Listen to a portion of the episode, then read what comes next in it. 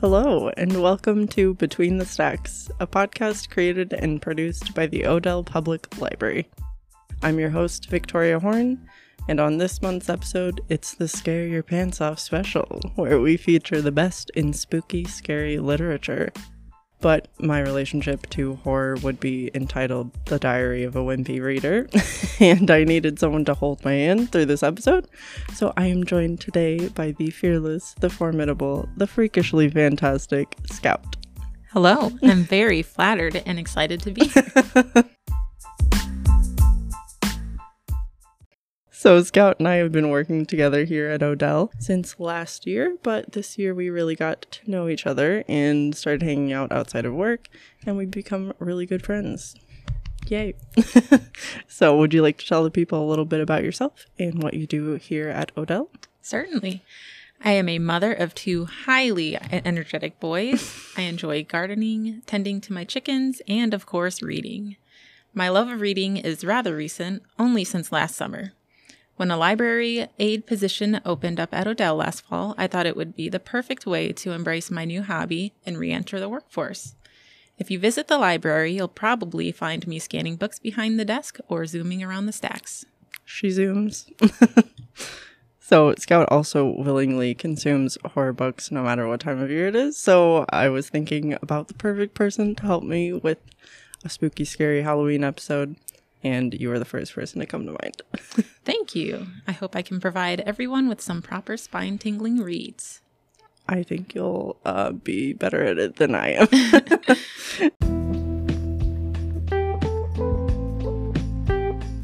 so join me and Scout as we light the proverbial black flame candle and summon the spirits of some thrilling, chilling novels for your October reading list.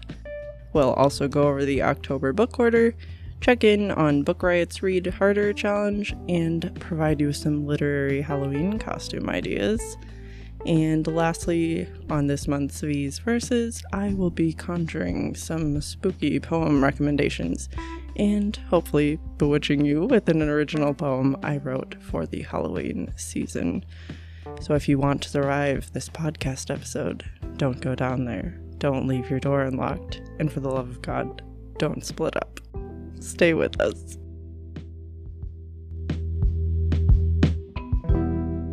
First, of course, we have some announcements, and you won't want to miss these. We've got some good ones. Don't forget to save the date for the Odell Public Library Friends mini book and bake sale from 9 a.m. to 2 p.m. on Saturday, November 5th in the Odell Program Room. Due to construction and space limitations, this year's sale will be smaller than usual, but you can expect the same excellent selection of hardcover and paperback books and some tasty treats to boot. So there's no set pricing, all books and baked goods will be available for a donation, and all proceeds will go toward new furniture for Odell.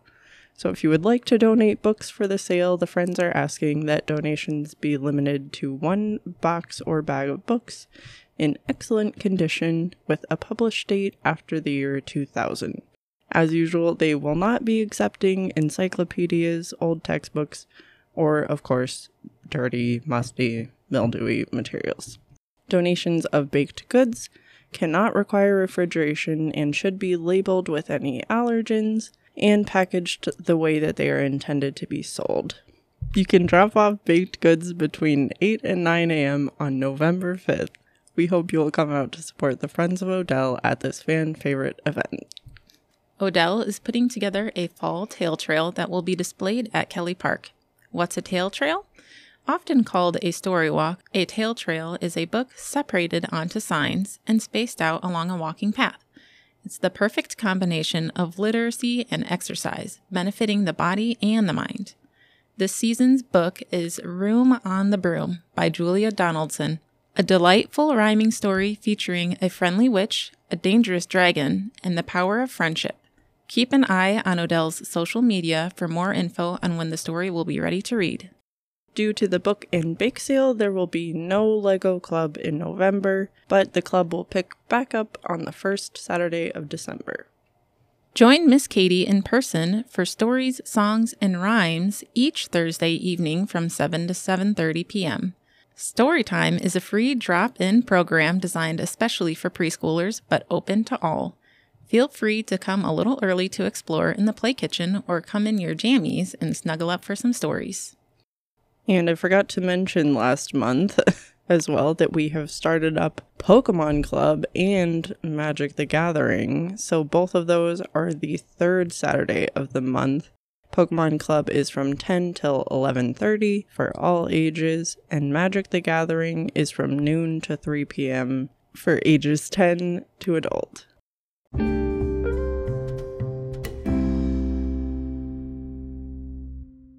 So it's time to go over our October book order. And I realized that I should probably remind you that every month we print several copies of our book order for the month and put them on the front desk next to our cash register so you can take a look at every single title we'll be ordering for our adult, young adult, junior, and easy sections. You will also find the form to adopt a book at Odell, which allows you to pay $15 and you get first read and your name or that of a loved one on the inside cover. So you can adopt a book from the book order or request a title of your choosing. So in adult nonfiction, we've got a couple of new titles that I think will be of interest. So we've got Waxing On, The Karate Kid and Me by Ralph Macchio. I recommended we get this. I'm sure there are many Ralph Macchio fans out there. Um, and then we've got The Extraordinary Life of an Ordinary Man by Paul Newman. And in adult fiction, October is always a really big month for publishing, so we've got lots of new titles from popular authors, including David Baldacci, Terry Brooks, Patricia Cornwell, Heather Graham, Elin Hilderbrand, Colleen Hoover, John Irving, Barbara Kingsolver, Cormac McCarthy, Celeste Ng, James Patterson, Jodi Picoult, Veronica Roth, John Sandford, Danielle Steel and Stuart Woods. And we start this month with some more Christmas titles. So we've got fan favorites Donna Andrews, Debbie Macomber, Susan Mallery, and David Rosenfelt. And I also feel like this is the part of the podcast where it's like watching the slow scroll of school names across the screen on the morning on a snow day and praying that your school is on there. Maybe your favorite author is in there, maybe it isn't.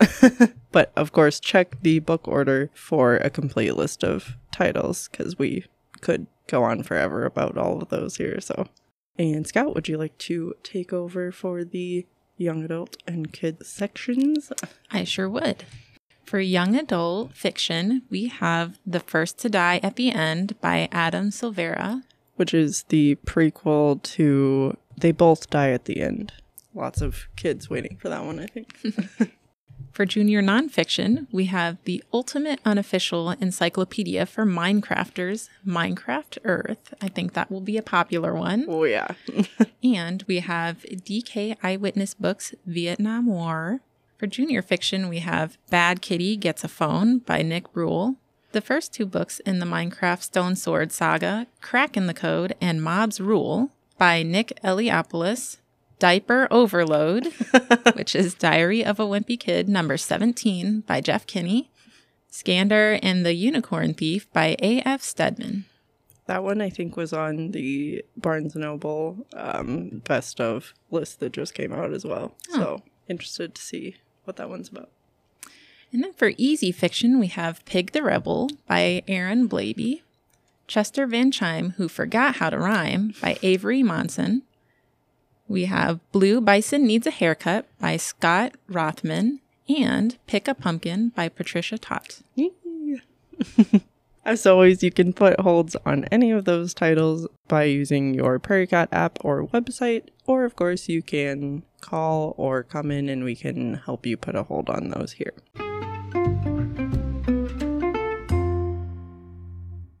So, for a Read Harder check in on the Book Riot list. Every year, the website compiles a list of 24 tasks to challenge readers to explore settings, characters, formats, genres, and perspectives they might not otherwise have tried.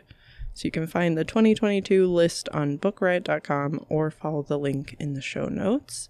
And this month, I'm hopefully going to be tackling two more challenges. So, challenge number 10, which is read a political thriller by a marginalized author And the book that I have chosen is By Way of Sorrow by Robyn Gigl. And she is a trans lawyer herself. And the book follows the story of a trans attorney. So I'm really interested to see how her experiences have influenced the story itself. I think it'll be really illuminating. And then challenge number 19 read a horror novel by a black indigenous person of color author. And I have chosen The Ghost Bride by Yangsze Choo, which I knew nothing about, but when I was looking at all of our like horror lists, looking at what I could read this month for this podcast episode, that one stuck out to me. Sounds really creepy. like and it goes into a lot of Chinese folklore and things, so I'm mm-hmm. really interested to check that one out.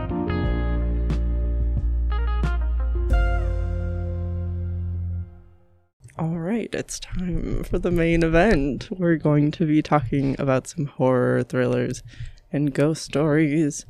So, would you like to go first, Scout? As you are the expert and I defer to you. I would love to. So I'm going to start with a Stephen King book, oh, shocker. my favorite author. My first recommendation is The Mist by Stephen King. If you enjoy a good apocalypse, then this is the book for you. Who doesn't love a good apocalypse? One of my all time favorites takes place in small town Maine through the eyes of David Drayton. As a thick fog engulfs the town, David must find a way to survive the creatures lurking within it. This book is my favorite because Stephen King paints such a picture of the creatures David is faced with. I think it would be interesting to doodle my own interpretations and compare them to others. I'm sure the results would be very different. I would love to see those pictures when you're done with them. when did you read that for the first time? I think it's been a couple years since I first picked up that book. Hmm. Um, Was it the first Stephen King you read? no, it was not the first Stephen King really? I've read. Are you recommending the first one you read? Yes. Okay. we'll leave that as a surprise then. I actually have never read any Stephen King, and I meant to. I wanted to get to The Mist before we did the podcast, but I got a little, um, a little scared and bogged down by.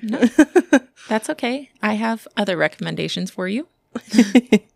I will. I do want to get to it eventually, though, since it's your favorite, and it's the one that, like, when I was looking up horror picks, The Mist was on like most of the Yes. list. So, Yep, it's a good one. and it sounds like it's more atmospheric than maybe like jump scary or Oh, that yeah. kind of thing. I would have to agree with Yeah. so that's more up my alley. yeah. All right, and we're doing a spook rating for all of our, our books so that if you're not into horror or if you're really into horror and you only want to read the scariest of the scary, then you can know. So out of 10, what's your spook rating? My spook rating for The Mist is 7 out of 10 nightmare monsters.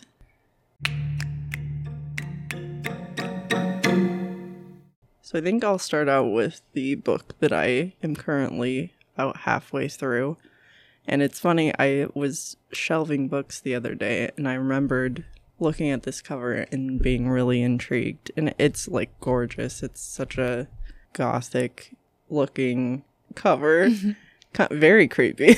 it's a, like a hare with a bunch of like red, poisonous looking mushrooms. It's called What Moves the Dead by T. Kingfisher. It's a retelling of Edgar Allan Poe's Fall of the House of Usher.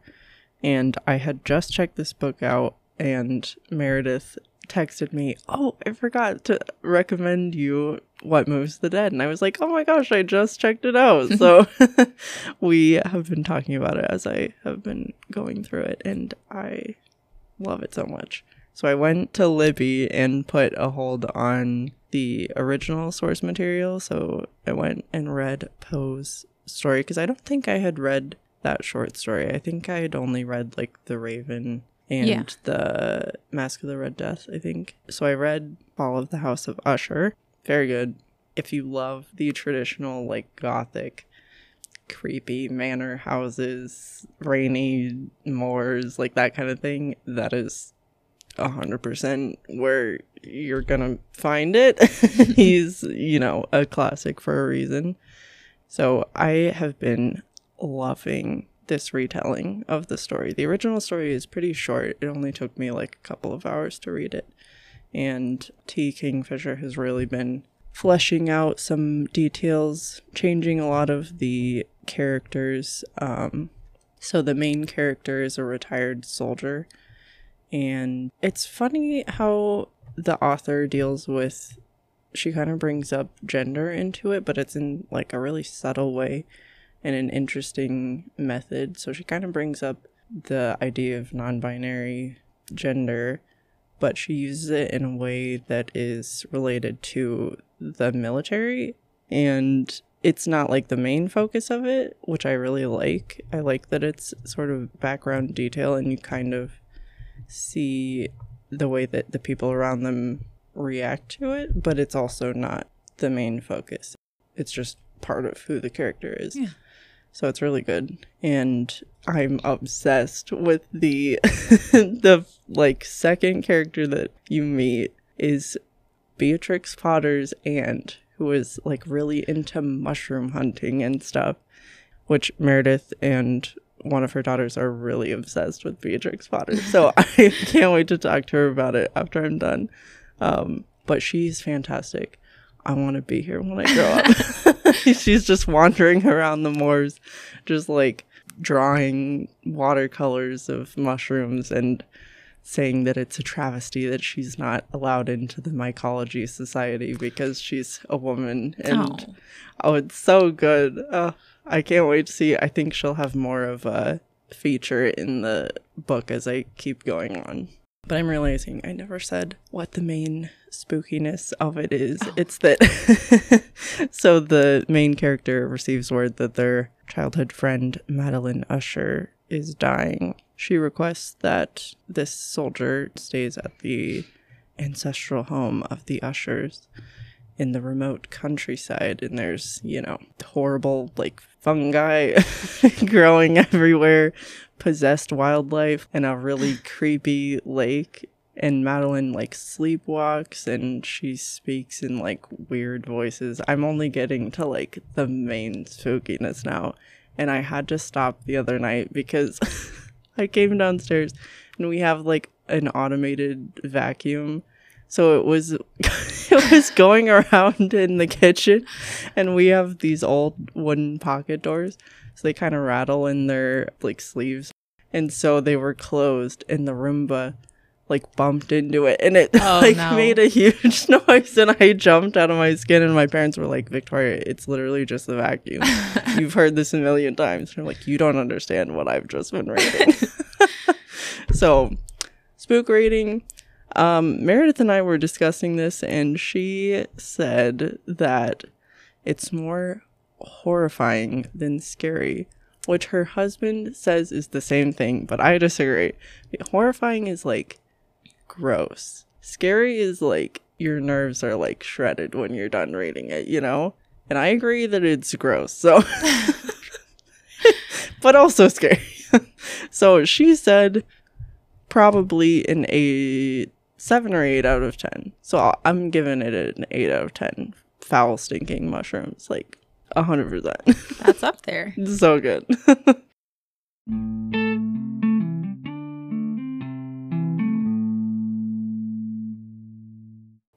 All right, what's your next pick? So this is kind of a different style of author I've um, come to discover. This book is called Darkness on the Edge of Town by Brian Keene. Yet another apocalypse book, Darkness on the Edge of Town, details a small town nightmare in Virginia. We follow Robbie, who struggles to understand why his town is surrounded by a wall of dense blackness. There's no communication with the outside world, and people start to panic.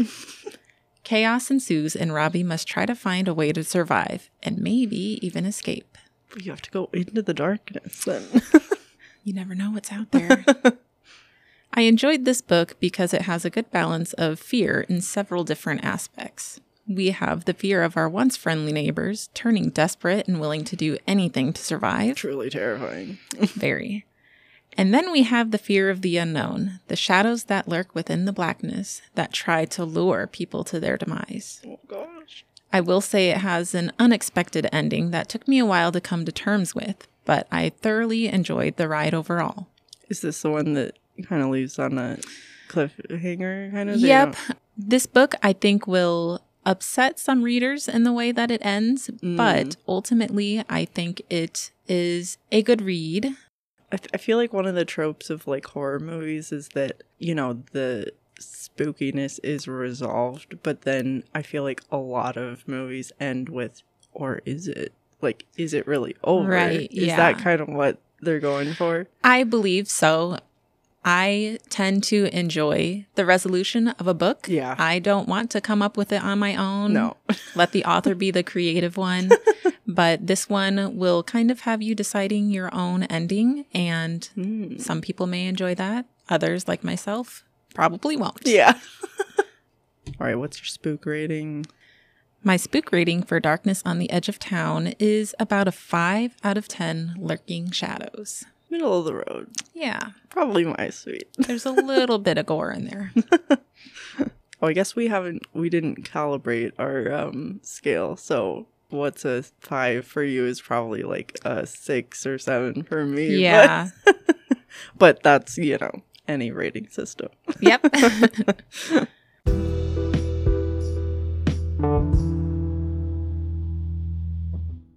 So I think I'll go into a middle grade. I would consider this to be horror. It, he's a lot of people's, you know, first foray into horror as a child. I did not read this book when I was a child. I guess I'll tell you what I'm talking about first. It's Coraline by Neil Gaiman, one of the literary giants in terms of spooky, scary books. And this is a junior fiction novel, so targeted towards middle grade, junior high age. And I read this book in college, or I tried to rather, without knowing anything about it because I wanted to read it first before I saw the movie. And I was extremely creeped out and I could not finish it. Like, Oh, no. that's how much of a wimp I am. But it is really like off putting the concept of it. But it's so good. I, I know that it's controversial in the reader world to watch the movie first, but I did that and I felt better when I went back to read it because I knew what was kind of expected. And okay, so I'll just read from the inside cover. In Coraline's family's new flat, there are 21 windows and 14 doors. 13 of the doors open and close. The 14th is locked, and on the other side is only a brick wall until the day Coraline unlocks the door to find a passage to another flat in another house just like her own. Only it's different. At first, things seem marvelous in the other flat. The food is better, the toy box is filled with wind up angels that flutter around the bedroom, books whose pictures writhe and crawl and shimmer, little dinosaur skulls that chatter their teeth. But there's another mother and another father, and they want Coraline to stay with them and be their little girl. They want to change her and never let her go. Other children are trapped there as well, lost souls behind the mirrors. Coraline is their only hope of rescue. She'll have to fight with all her wits and all the tools she can find if she is to save the lost children, her ordinary life, and herself.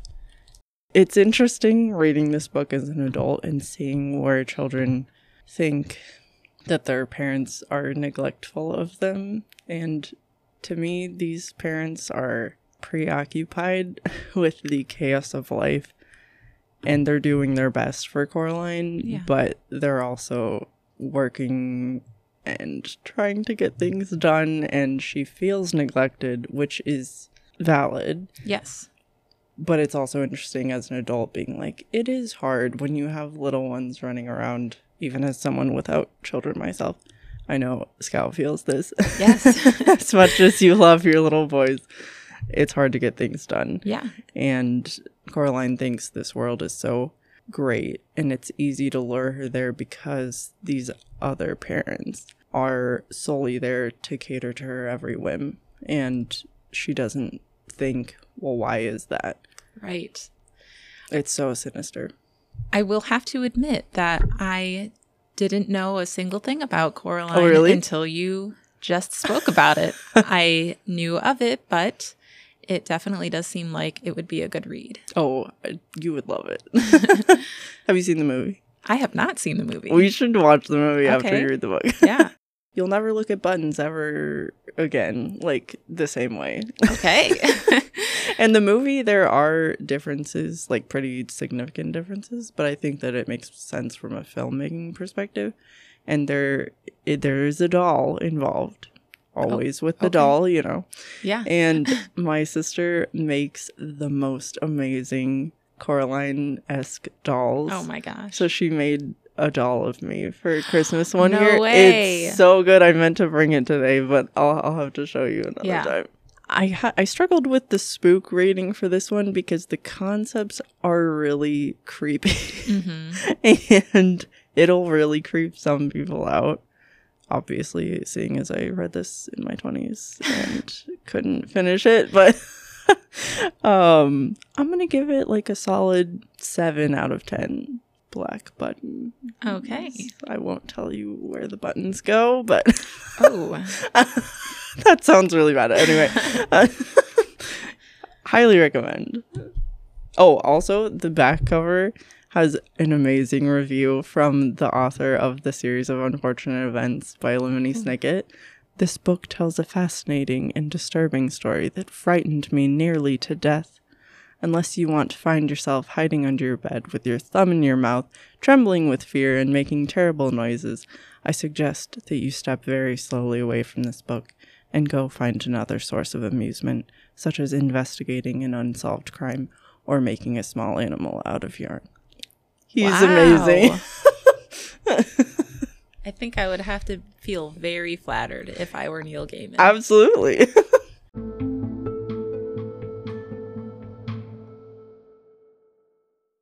Okay, so let's throw another Stephen King out there. this one was actually my first read, ah, Carrie. I think we've all heard of this one, but I did the right thing and I read the book first. shade thrown.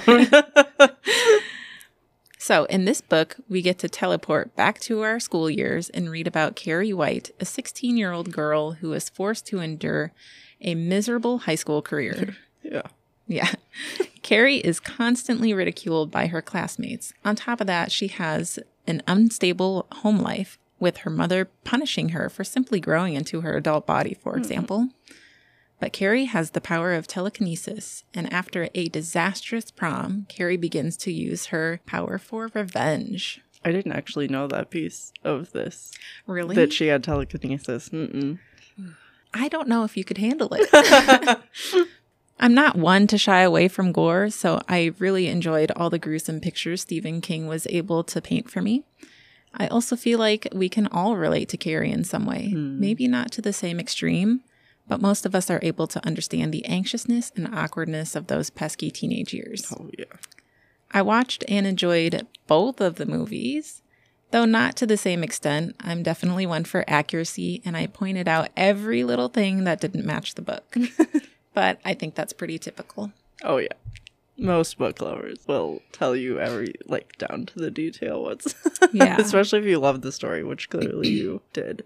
yes. Um, I think one of the bigger issues I had is in the book, Carrie is detailed as like a heavier set girl, Mm. and in both of the movies, she was very thin. Mm. And I feel like that took away from uh, some of the reasons that she was struggling Yeah. and being bullied. Right. Uh, but I am also all for representing everybody of different body Right. types. Uh, so I wish the movies would have stayed true to the book in that sense. Yeah. Well, and that also illuminates like one of the major things that kids get bullied for Yes. is the way that their body looks, Yes. which still applies to, you know, it doesn't matter what size you are, people will still find stuff to nitpick about. Well, I think it's also nice uh, for people to have representation Oh, in movies as well. Well, especially when the character was written that way. Yeah, And you're yeah. like, okay, we're just erasing that right now. Yep. I can see why that would be frustrating. On the other side of that, though, I love Chloe Grace Moretz. and so Oh, I didn't know she was in the. Did they remake in the it? newer one, Oh, yep, Okay. I really enjoyed watching her. I love her. She's fantastic. Okay, now I'm intrigued. Now, see, you get me I'm with. you pique my interest with the concept. And then I love that actress. And I do, I've heard a lot of things about the original movie as well. Is that, which one do you find more accurate to the book? Ooh, well, it's been a while since I've um, watched or read. Hmm. I would have to say they're about the same, Oh, really? honestly. Just in my opinion, I felt the same amount of nitpickiness. and I don't know. Did, do you think the new one improved on the original? Like, if someone were going to watch only one of these, which one would you recommend more? I would probably just have to recommend the new one because old movies, I I mean, they're not as good quality. but isn't that like part of the charm too? Maybe for some people, Yeah. not for this person. Fair enough. All right, what's your spook rating? My spook rating for Carrie is seven out of 10 high school murderers. oh, I did. the worst of the worst. oh boy. Oh no. I did have six originally, but thinking back to how gory Mm. it got, I think I had to it change it, to bit. a seven.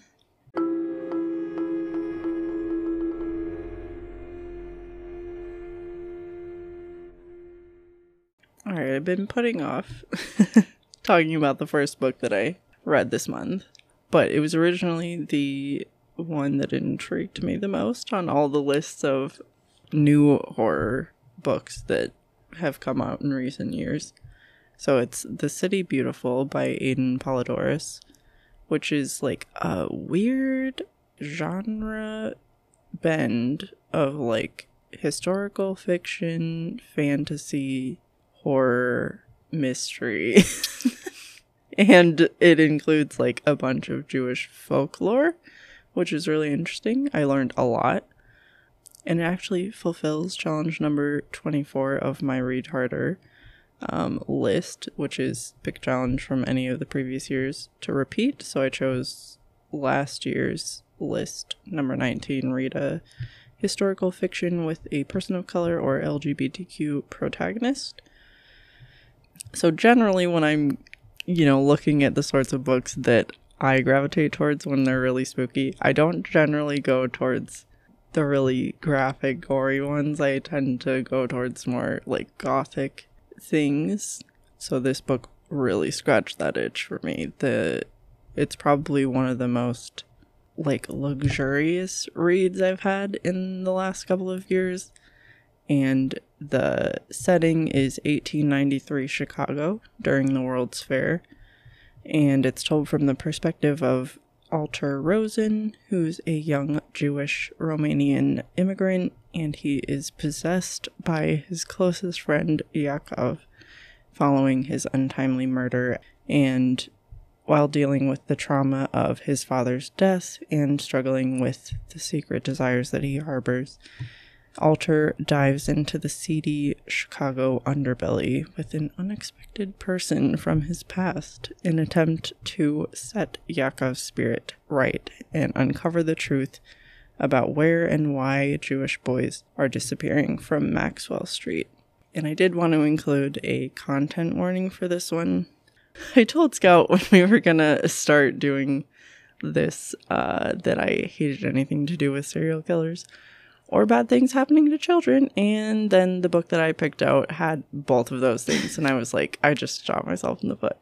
but um, I was like so excited and intrigued by the setting and the promise of an LGBTQ storyline in a genre that is lacking in it. Uh, Yeah. and there we're getting more of that in recent years, which is really exciting. But just before you check this one out, just know that there are warnings for sexual assault and rape, lots of anti Semitism, but, you know, not on the part of the author, just as part of the setting, because that was common in that time. And it, he took a lot of inspiration from Upton Sinclair's The Jungle, which is an extremely gory classic about the uh, slaughterhouse industry in Chicago. So lots of lots of gory details there. But this book is still a young adult fiction novel, so it's a little bit vaguer in terms of details than I think it would be if it was written for adults. I was I'm really like sensitive to that kind of stuff, but I was able to enjoy the reading experience regardless. So, pro tip that is incredibly helpful is that there's a glossary in the back of the book.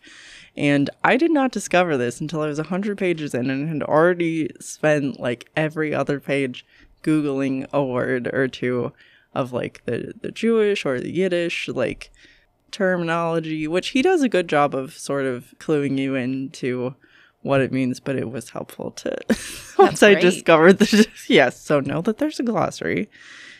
And I love the characters that accompany Alter. So his former partner in crime, Frankie, and his radical journalist friend Rachel are really surprising and charming characters. Um, so ghostly possession is like a common horror trope, but the author takes the trope's roots back to Jewish mythology and uses uh, the concept of a dybbuk, which is a malicious possessing spirit, which is believed to be the dislocated soul of a dead person that leaves the host body once it has accomplished its goal, usually after an exorcism. Um, but the relationship between the dybbuk and Alter's journeys, coming to terms with his sexuality, is really intriguing. Like it's so, it's so cool.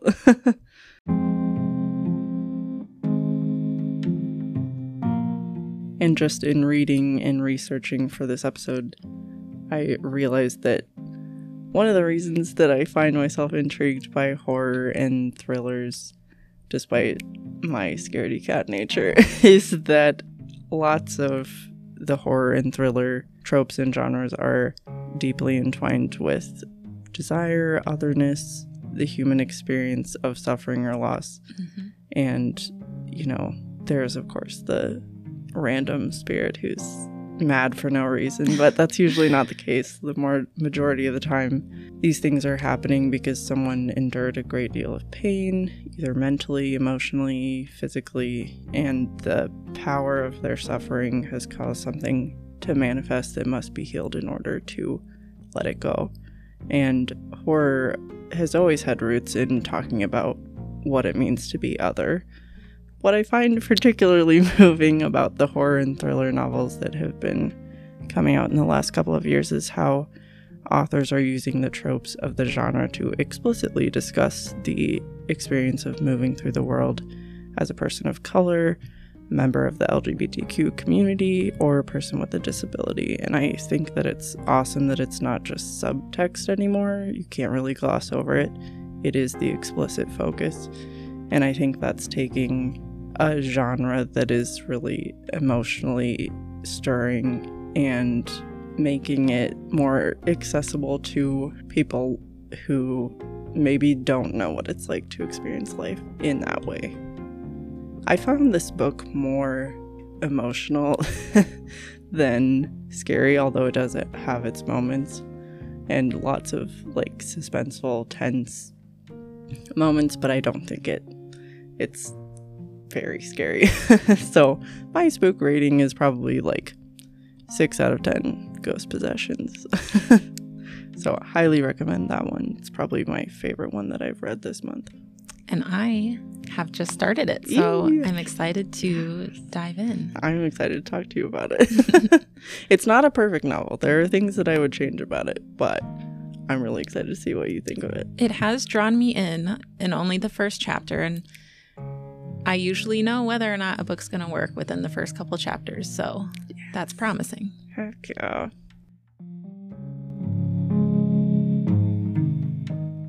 I've been talking long enough, so it's your turn for another one. All right. So I am going to recommend The Amityville Horror by Jay Anson.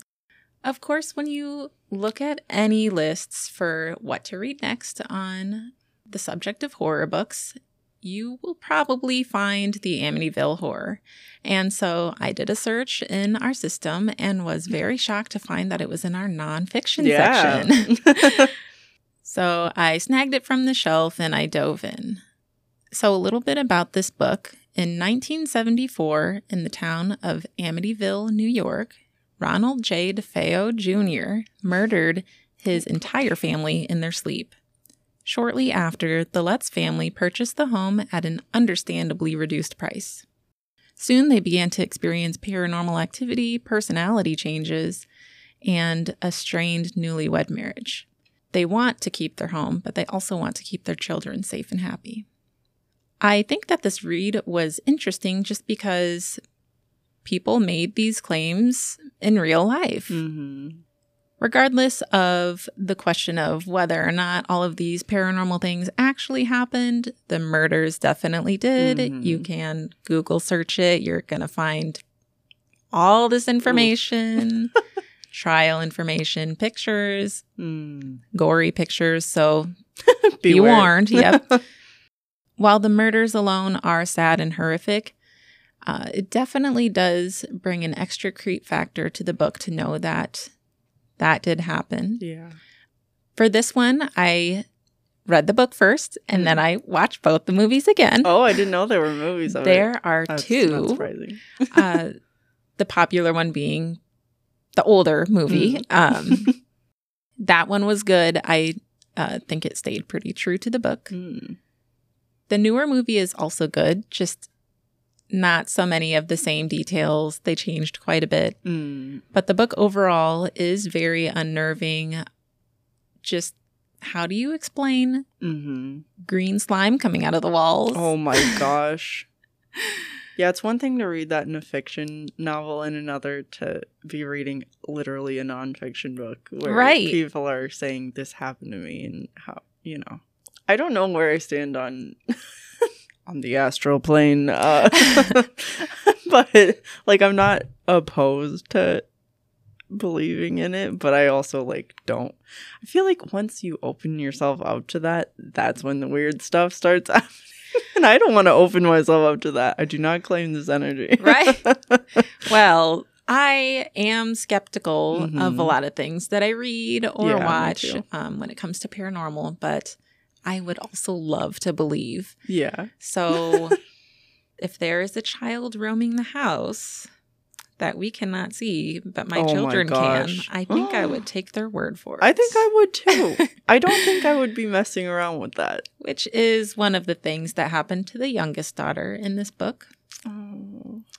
Well, and you do have to consider like like we were talking about the powerful energy of this extremely horrifying incident. Like how does that not affect on some level the atmosphere? Like I'm In the very least, you are aware of it. And, Yeah. And you're going to be on edge. yeah. Whether or not If they anything. knew. Did they know? Oh, yeah. They knew. Oh, They really? knew. Did they Yep. move there because this happened? Because there are some people that you know seek it out, looking at you, but Guilty. they moved there because they wanted they were newlywed and they Mm. wanted a larger home for their Mhm. family. Uh, they had three children and a dog, Oh my God. and so they needed the space. And she loved it. He didn't love the price, but he thought that they could manage. And it Mm. was in a nice neighborhood. It was a really nice house. Had a little boathouse Oh and um, so they just they went for it. They didn't really think anything of the history. how would you? Because you have to disclose if someone has been. Yeah, I think you do. Yeah, That's super interesting. That's the interesting part to me. Why would you decide to move there after this horrible thing happened?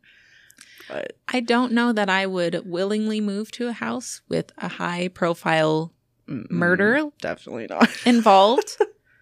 Maybe something a little less. yeah, I mean, I don't mind a little creep factor, but family murder's a bit much. there's the title of the episode: "Family Murders of it." That's where I draw the line.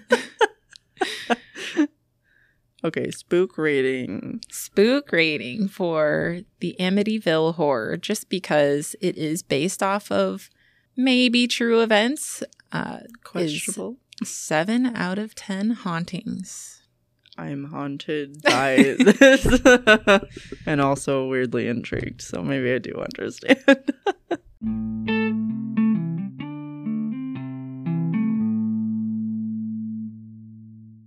okay, so my next suggestion, I'm sure there will be lots of people who love classics who are tired of me recommending new books. Um, and uh, when we decided to do horror for this podcast, I knew that I was obligated to bring up H.P. Lovecraft, um, if only to save my own skin, because my older brother Spencer has been obsessed with this author for as long as I can remember, and he would kill me if I didn't mention him. So, if you're unfamiliar, which I'm sure there's the Lovecraft Country TV show, so I think he's been getting more attention in the last couple of years. Yes. But he was an American author of horror, fantasy, and science fiction.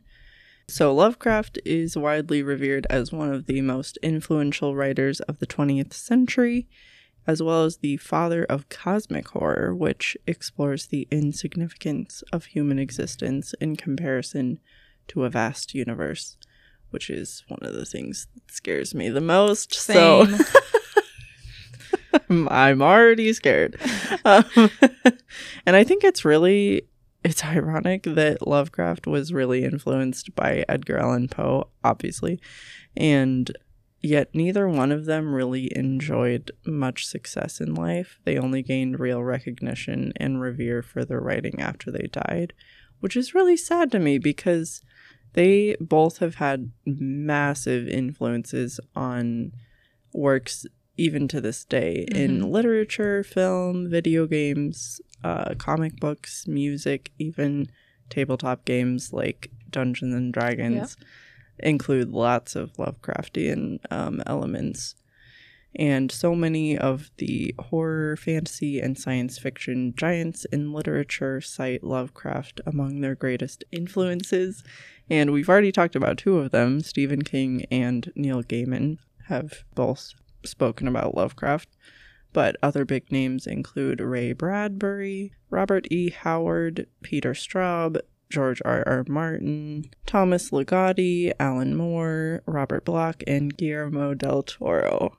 So, if you're familiar with any of them and you enjoy those, you'd probably like Lovecraft as well. He's most well known for the Call of Cthulhu and the Cthulhu mythos, um, but I wanted the real skinny on Lovecraft, the deep cuts, if you will. so I consulted the world's foremost expert, and Spencer recommended a few of his favorite short stories. Um, so he and my twin sister Savannah and I are going to do a sibling read this month, and we're going to read The Shadows over Innsmouth, which is, according to Spencer, one of the most quintessential short stories. We're also going to read The Festival, which um, terrified my brother, which makes me really scared to read. but he he says that it's really vivid, um, and he, you know, you, it's one of those where you feel like it's happening to you. So that's gonna be fun. And Spencer's favorite is The Color Out of Space, which I think they made into a movie in like 2019. So depending on how scary that is, maybe I'll check it out. Um, and then Spencer says that it's a recommendation for librarians to read The Haunter in the Dark. So, very intrigued by that one. Noted. so, Spencer gave a spook rating of seven. So, I'm immediately going to up it by one at least um, and say that it's eight out of 10 existential crises because I'm sure I'll be having one after reading these. So, looking forward to that. Had you heard of H.P. Lovecraft? Yes. I'm not surprised you did. I have not read any, admittedly, I but haven't either yet. I do have people close to me who have talked about, hey, you should read this. yes, aka what Spencer's been telling me for years, and I just haven't done it. you know what? I will maybe add a couple of his recommendations to my list. Eee.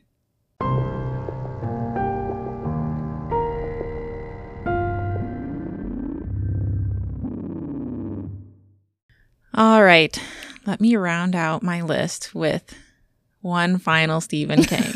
He's got to come back one more time. one It's more the- time. The killer comes back for one final hurrah. All right. This one is Night Shift. And Night Shift is a collection of short stories, and I thoroughly enjoyed every single one. Hmm, we rare. have sentient semi trucks, man eating rats, murderous laundry machines, and so much more. This book is good if you want a quick scare rather than a long read. I've probably taken a year, give or take, to read it, and it was perfect for when all I needed was a short, spine chilling story. I will say, content warning for Victoria. oh, thank you. One of the short stories does uh, paint a pretty vivid picture of a child death. Ooh. That one actually did stick with me. Okay, I'm avoiding that. yep, I could get a title for you. Oh, Um, yes. I'm intrigued by the laundry machine. I kind of Oh, need to know what happened. yes. Unless it's that one. No, it's Okay. not that one. And it's probably the one that stands out the most in the book for me. I really enjoyed that. I actually brought this book with me to Arizona. And I learned on that trip that my mom was also a huge Stephen King Oh, really? fan when she was young. Oh my gosh. And so I kind of helped her get back into reading some Stephen King. Ah, was, like, that's awesome. pushed it towards her when I took a nap. And she was able to give me some more recommendations on him too. Ooh. So it was kind of cool to have that um, common interest that I wasn't aware of before. Oh, that's awesome. I actually just finished this collection a few days ago in Oh. preparation for the podcast. So I'm glad that I finally got through it, but it's probably one of my favorites so far. Sweet. Is it a long book or? It is somewhat long, but again, since you can just kind yeah, of you can pick it read and it go, it's Yeah. it's not too bad. So it's traveled with me quite a bit. it's seen the world. Yes. a popular one included in this book is also Children of the Corn, Mm. which, you know, we've all heard of it. Yes. Hadn't read it until now, and I'm kind of eager to watch the movie. I think I'm out on that. uh, yeah, definitely not your, Cup of tea, yeah, definitely not your cup of tea. but it is yours. It is mine. So I will give this book a spook rating. Eight out of 10 creepy crawlies for those rats. Did you have a favorite um story in it? It was definitely the ones with the laundry The machine. laundry machine? I just that thing was relentless and you didn't need power for it, which Oh. was one of the issues. Oh. I'm intrigued.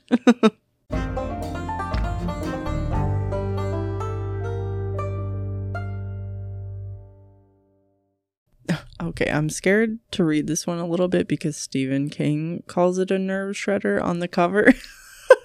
but Meredith recommended it, and Meredith has yet to lead me astray on a book. And she is not someone who reads horror usually. And she was just like, picked this book up. We got it last year in September, and she loved it. And I love everything that she recommends me. So it's The Last House on Needless Street by Catriona Ward. And we actually just got her newest book in this month. So that one's called Little Eve. Meredith's gonna read that one right away, of course. But as soon as she's done, it'll be here at Odell. so, Last House on Needless Street. I haven't read this book yet. It is next on my list after Lovecraft. Meredith also told me when she was recommending it, she was like, it gets really weird. I hope that's okay. And I was like, obviously it's okay because I'm weird and weird is good. so, but the inside cover is so intriguing. So it says, in a boarded up house on a dead end street at the edge of the wild Washington woods lives a family of three. A teenage girl who isn't allowed outside, not after last time. A man who drinks alone in front of his TV, trying to ignore the gaps in his memory. And a house cat who loves napping and reading the Bible. Wow. An unspeakable secret binds them together, But when a new neighbor moves in next door, what is buried among the birch trees may come back to haunt them all. The Last House on Needless Street is an immersive and shocking journey that will keep you guessing until the last page. I am so intrigued, mostly by the cat. yes, I think I'm going to read that one. Heck yeah. Maybe we should read it together. Ooh. A little read along with Scout and Victoria. Book Club. Yes. so I asked Meredith what spook rating she would give it, and she said 7 out of 10. So I'm calling it 7 out of 10 creepy old houses because it sounds pretty creepy to me. Who doesn't love a creepy old house? Who doesn't?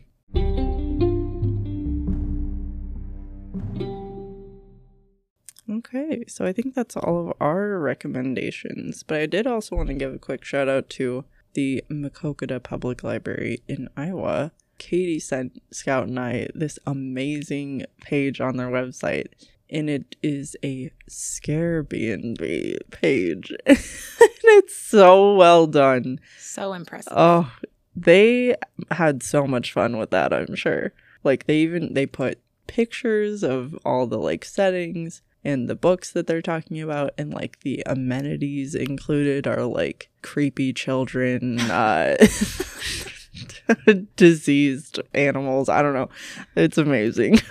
So i'll leave the link in the show notes for that as well. Highly recommend checking it out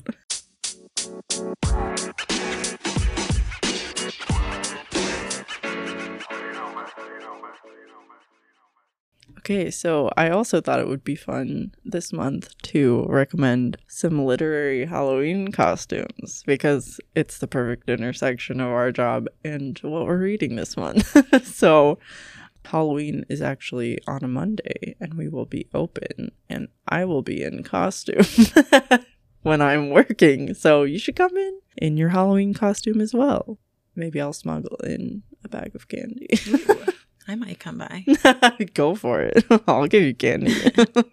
okay, my suggestions. I was trying to go for like easy ones, other than mine is kind of um, difficult to do last minute unless you have. Uh, okay, I'm just. I'll, I'm gonna be Frodo Baggins for Halloween. Oh my gosh!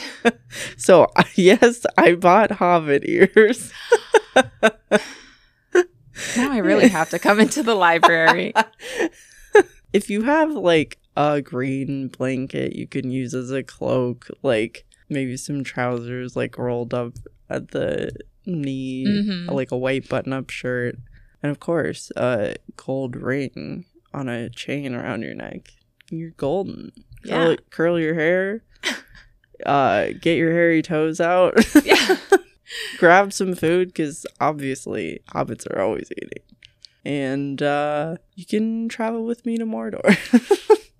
we'll see how it turns out. I can't wait to see it.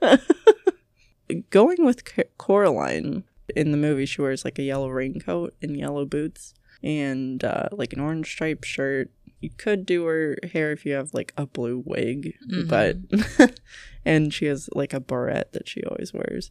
You could carry around some buttons. Yeah. And then my other suggestion was Arthur, like from the children's show, and the books by Marc Brown.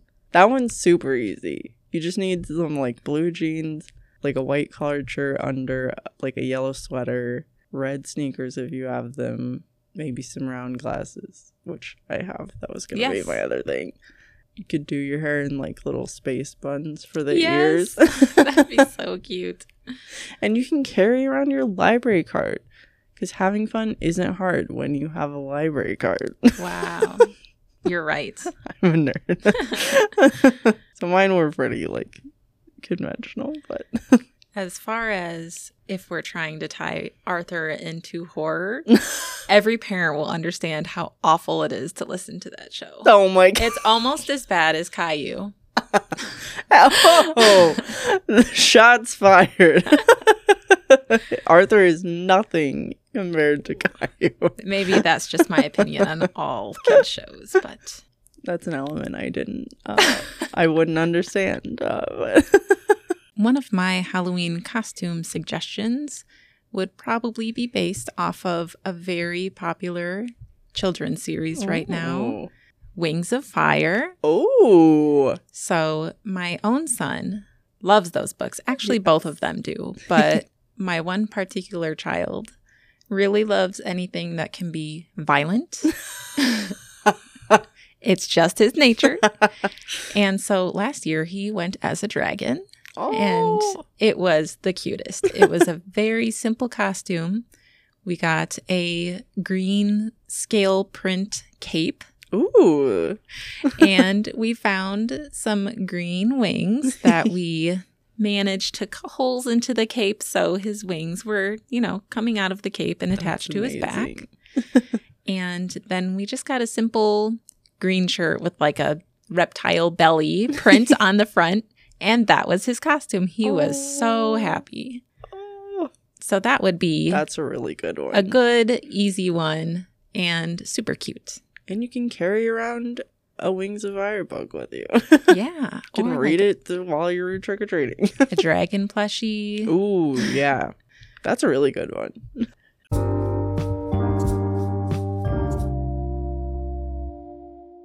Okay, so this month, for once, I probably won't make Meredith cry with uh, the poem that I read, so that'll be nice. Happy Halloween, Meredith. I love you.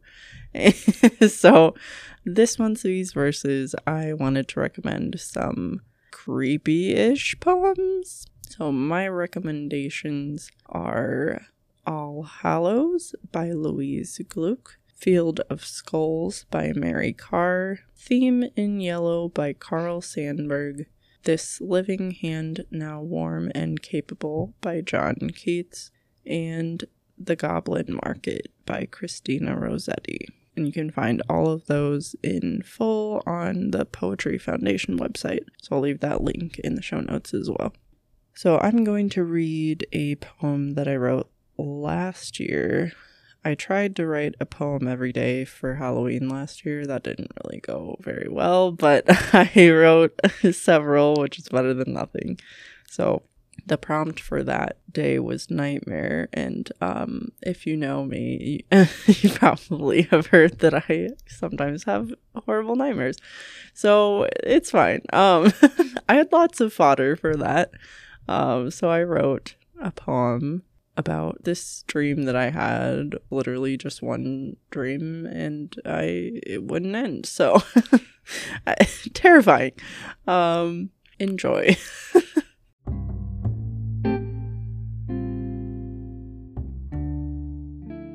These Dream Theater by Victoria Horn. Victoria keeps having nightmares. If this were your average horror film or an episode of Buffy the Vampire Slayer, there would be a distinct evil lurking, a hell creature spawning, a big bad that could explain the scaries stalking her in her sleep. But dreams don't always have an explanation. While she's nightmaring, Victoria will wonder if she will die in this one. She hears the rumble of sound effects on the other side of her subconscious, a kaiju film. Victoria feels safe when she starts dancing the rumba with Bang Chan. He holds her so close she can still feel the heat of his body when she wakes up. But she doesn't wake up yet.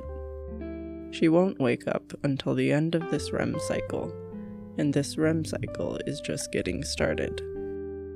If this were a VHS tape, the back would read V will fight to survive a couple making out in Barnes & Noble. Several skeletons buried beneath the library. A brother who is not her real brother trying to murder her. A former Sunday school teacher forcing her to beat his daughter. And a crowded buffet during the height of the pandemic. If she wants to live, she will have to survive the horrors of her own sick subconscious. But this is not a movie. This is just a dream. Victoria will wake up. She will wonder why she keeps having such sprawling, manic nightmares, but she will laugh about it. She will make herself an egg sandwich, go for a drive, and an iced oat milk latte, come back and tell her parents about her dreams. It will be disturbed, but they will love her anyway.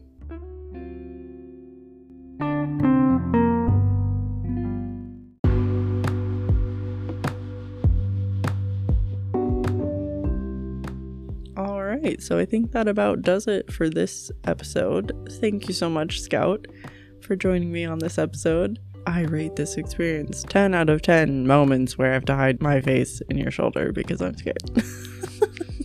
Thank you for having me. You're welcome back anytime. Thanks.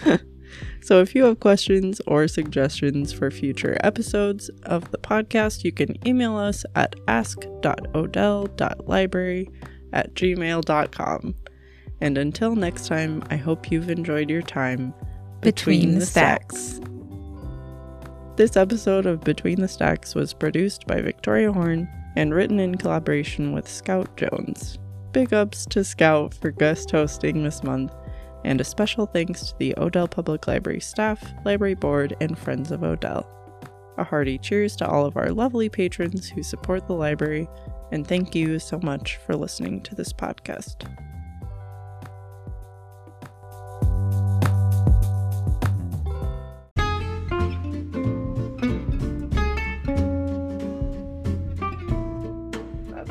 Gonna fun to edit.